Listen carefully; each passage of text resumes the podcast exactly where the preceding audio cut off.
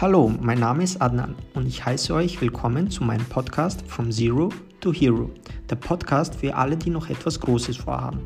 Es geht hier darum, sich Misserfolge, aber auch Erfolgsgeschichten von anderen Menschen anzuhören und unter anderem auch meine. Es soll euch alle dazu ermutigen, mal etwas auszuprobieren. Und mit diesem Podcast bekommt ihr sicherlich einige Ideen für eure eigene From Zero to Hero Geschichte.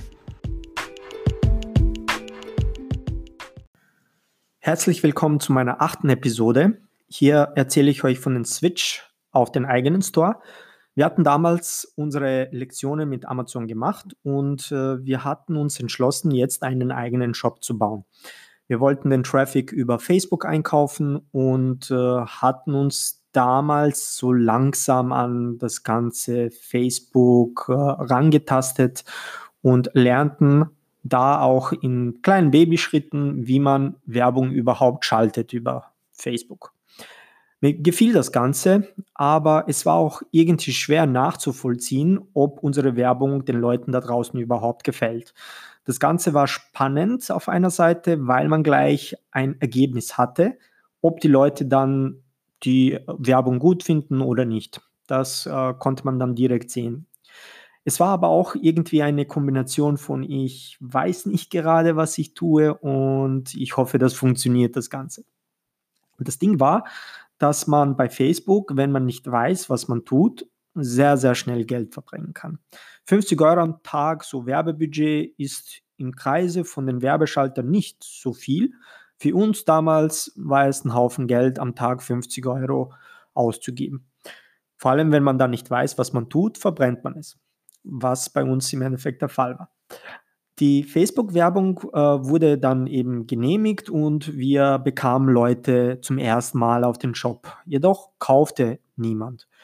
Äh, wir verbrannten eben tagtäglich Geld, weil niemand eben kaufte und wir dachten uns, vielleicht ist der Preis des Produkts irgendwie zu teuer oder ist es deswegen, weil uns keiner kennt was auch eventuell eine Möglichkeit wäre. Also wir fanden überall Dinge, die schuld sein könnten und davor waren wir eben begeistert, dass unsere Verkaufstexte verkaufen werden.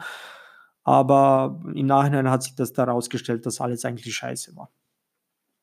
Eines Tages äh, switchte ich so im TV die Kanäle durch und blieb bei einem Teleshopping-Kanal hängen. Und ich bemerkte, wie oft andere Leute über das Produkt gesprochen hatten, wie es ihr Leben verändert hat und wie einfach das Ganze war, wenn man das Produkt benutzt und so weiter. Das war mein so mein erstes Aha-Erlebnis, wo ich mir gedacht habe, schau mal, wir hatten zwar Bewertungen auf unserem Shop von anderen Kunden reingetan, aber das war eben auf unserer Seite. Wir hatten keine Zeugen für das Produkt. Jemand Dritter musste über unser Produkt reden, damit es die anderen Leute gut finden.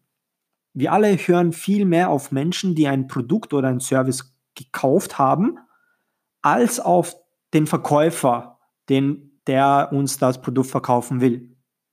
Ein Kollege riet mir, dann irgendwie so, ein, so eine Bloggerin anzuschreiben und einen Bericht über unser Produkt zu erstellen. Das ist sozusagen dann die, diese dritte Person, von der ich gerade gesprochen habe, die unabhängig über das Produkt dann spricht und ihre Erfahrungen mit der Community teilt. Und äh, der Plan war also so, da, da ich mich schon mit dem Verkauf und der Psychologie auseinandergesetzt hatte, wollte ich mich nicht auf eine Bloggerin verlassen. Der Blog musste einerseits überzeugen, aber auch verkaufen. Es handelte sich hier um ein Produkt, was Frauen benötigen und ich meldete mich bei einem Forum an, wo sich Frauen über ihre Probleme austauschten. Ich schrieb mit ihnen und gab mich damals eben zu dieser Zeit als Frau aus, um die Probleme, die sie haben, besser zu verstehen und eben um meinen Blog darauf auszurichten oder darauf aufzubauen. Und ich sage es euch, als Mann, wenn man einen Monat mit Frauen in einem Forum diskutiert, ist man am Ende echt froh, ein Mann zu sein. Also das Ganze hat sehr, sehr viel Zeit in Anspruch genommen, äh, aber ich hatte schnell die Sprache der Frauen gelernt und verstanden, was, also was sie hören wollen und was sie auch wirklich benötigen oder was sie brauchen.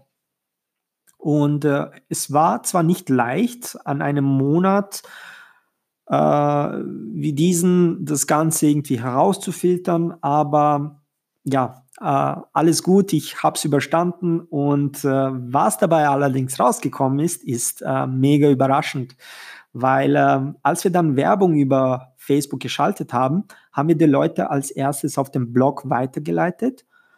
Und Frauen wurden durch den Blog überzeugt, kamen dann auf unseren Shop und kauften unser Produkt. Also der Blog hat richtig gerockt. Wir hatten an diesem Tag so viel Umsatz gemacht, was wir in einem Monat bei Amazon in besten Zeiten gemacht haben. Ähm, wir hatten eben herausgefunden, dass es den Kunden eigentlich egal war, wer du bist. Die Brand ist natürlich als Wiedererkennungszeichen gut und man sollte auch langfristig eine Brand aufbauen. Äh, aber viel wichtiger ist es, was der Kunde davon hat, wenn er eben dein Produkt kauft.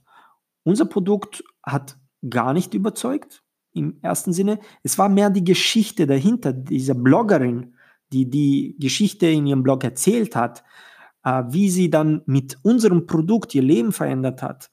Also das hat dann wirklich tatsächlich die, die Kunden überzeugt, unser Produkt zu verkaufen. Und wir hatten dadurch eben so ein Bild erweckt, was sich die Kunden erhofft hatten oder was sie, was sie wollten. Und äh, wenn man jetzt zum Beispiel einen Bohrer verkauft, dann äh, verkauft, man, verkauft man nicht das Loch in der Wand, man verkauft eine Geschichte, wie man mit seinem Sohn ein Vogelhaus baut und das Loch bohrt, wo man dann das Vogelhaus aufhängt. Man hat dann eine wundervolle Erinnerung an das Ganze. Und um das geht es. Wir verkaufen eine Story, wir verkaufen Erlebnisse, wir verkaufen Emotionen. Und das ist eigentlich die Message hinter dieser Episode. Wenn ihr einen Shop aufbaut, versucht mehr in die Story zu gehen, mehr Emotionen zu verkaufen. Das Produkt ist dann eher so das, das Nebensächliche. Das ist einfach ein Mittel zum Zweck, um eben diese Wünsche, Träume zu erfüllen. Und ich hoffe, ihr habt jetzt auch so ein Aha-Erlebnis, wie ich es damals hatte. Und wirklich, Leute, schreibt eure eigene From Zero to Hero Geschichte, weil es ist bei jedem möglich. Ich hoffe, euch hat die Episode gefallen. Vielen Dank fürs Zuhören. Euer Adnan. Papa, ciao.